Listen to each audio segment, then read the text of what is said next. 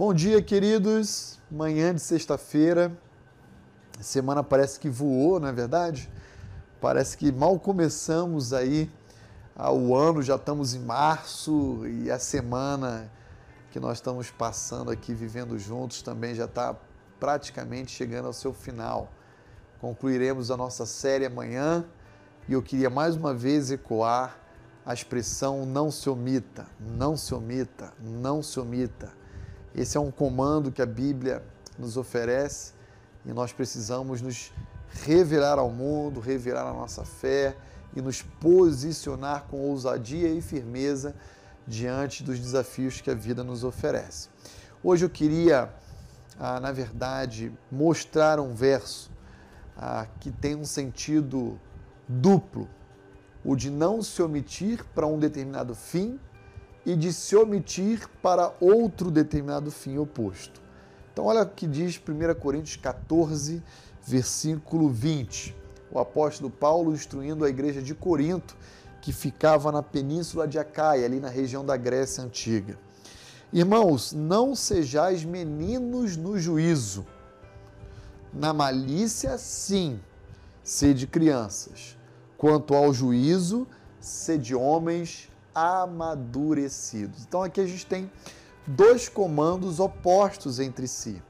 De um lado, a maldade e de outro lado, a, o amadurecimento na forma de pensar, de entender a vida, de se relacionar com Deus. E o comando de Paulo é: não se omita, ou seja, não deixe de crescer, amadurecer, que aqui na revista atualizada usa essa expressão juízo, na forma de pensar. Não se omita nesse sentido. Não desperdice a oportunidade de crescer, de amadurecer a sua forma de, de pensar e enxergar a vida. Mas se omita sim em relação à malícia. Ah, infelizmente, nós vemos dias em que ah, cristãos vivem 20, 30, 40, 50 anos de vida cristã permanecendo como crianças, tendo que tomar leitinho. Aliás, essa é a, a, bronca que o apóstolo Paulo dá no capítulo 3, já nos versos iniciais da primeira carta aos Coríntios, dizendo: Ó, eu não pude dar a vocês um alimento sólido, tive que dar papinha, porque vocês têm se omitido no que diz respeito ao crescimento, à forma de pensar a vida e a sua fé com Deus. Não façam isso. Não se omitam nesse aspecto. Se omitam sim na malícia, na maldade, no pecado, na impureza. Isso nós devemos nos omitir.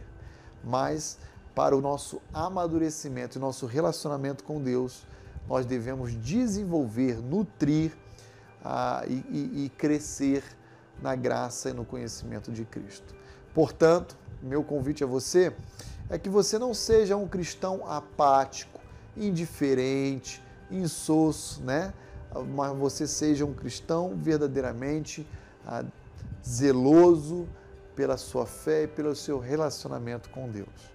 Que Deus abençoe o seu dia e que a gente possa se encontrar amanhã, concluindo aqui juntos a nossa semana ah, intitulada Não se omita.